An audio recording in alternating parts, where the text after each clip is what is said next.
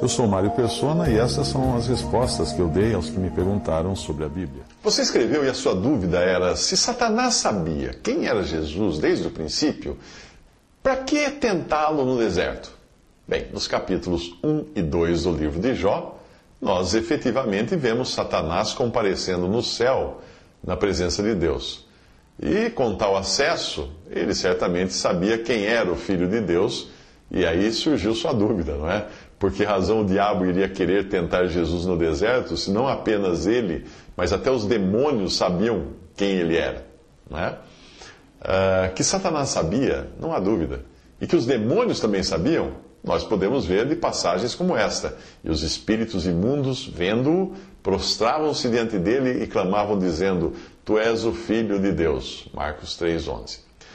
Mas é importante sempre lembrar que não foi o diabo quem conduziu Jesus ao deserto para ser tentado. Não foi, não. A iniciativa partiu do Espírito Santo, veja a passagem. Então foi conduzido Jesus pelo Espírito ao deserto para ser tentado pelo diabo. Mateus 4:1. O diabo ali foi apenas um instrumento que ajudou a comprovar a impecabilidade do Filho de Deus. Aquela não foi uma tentação no sentido que nós conhecemos, pois em nós existe a resposta a uma tentação vinda de fora.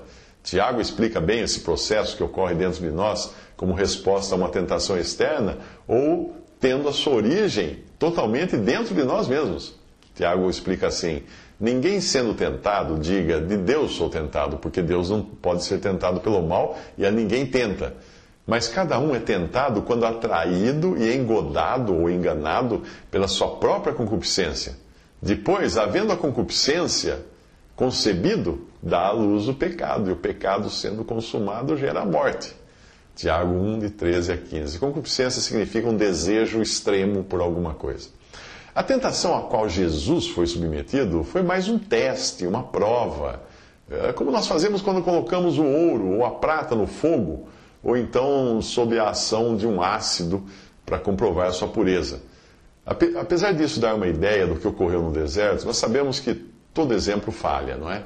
Ah, pois ao contrário do ouro e da prata, nos quais o teste pode sim revelar alguma mistura, ou alguma sujeira, ou alguma coisa falsa, Jesus entrou e saiu da tentação do mesmo jeito, sem nenhum subproduto de pecado em si.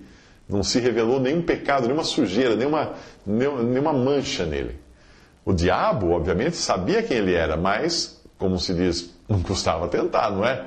Afinal, ele tinha diante de si não o Filho de Deus, tal como o conhecia nas regiões celestiais. Não.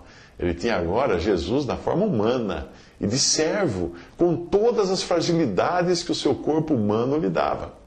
De qualquer modo, a prova que o Espírito Santo queria, queria mostrar ao levá-lo ao deserto para ser tentado não era só para o diabo, mas principalmente para os bilhões de seres humanos que desde então podem ter a certeza da natureza santa, divina e impecável de Jesus.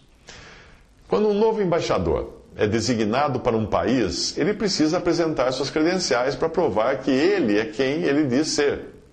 Portanto, pode ter plena certeza de que Jesus, o Filho de Deus, é Deus e homem.